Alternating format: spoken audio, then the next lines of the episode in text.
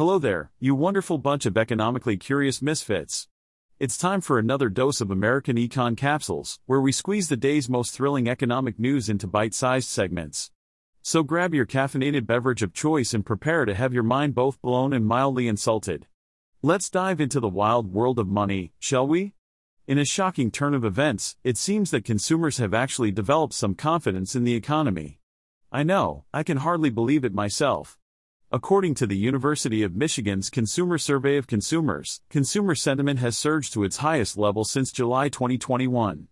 That's right, folks, we are reaching levels of optimism not seen in over a year. But wait, there's more. Not only are consumers feeling good about the economy, but they also believe that inflation is coming down. The survey showed that the outlook for the inflation rate a year from now has declined to 2.9%, the lowest reading since December 2020.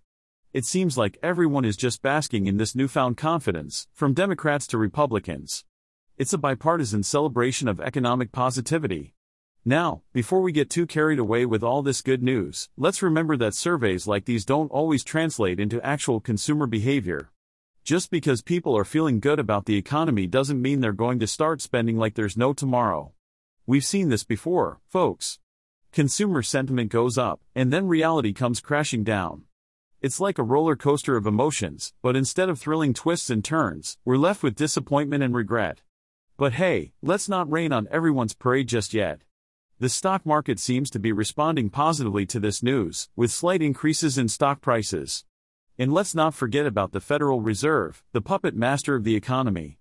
They've been busy raising interest rates like it's going out of style, and it seems like their efforts are paying off. Inflation is finally starting to come down, though it's still above the Fed's target of 2%.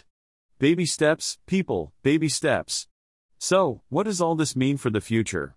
Well, according to the survey's director, sentiment is likely to provide some positive momentum for the economy. I don't know about you, but I'm feeling positively giddy about the prospects of a soft landing for the economy.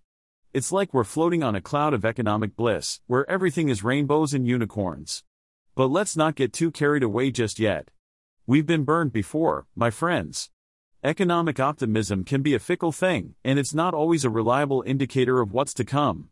So, while we may be feeling good at the moment, let's not forget to approach this newfound confidence with a healthy dose of skepticism.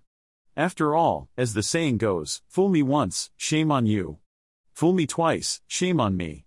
Let's not let ourselves be fooled again. Well, folks, that's it for today's American Econ Capsules.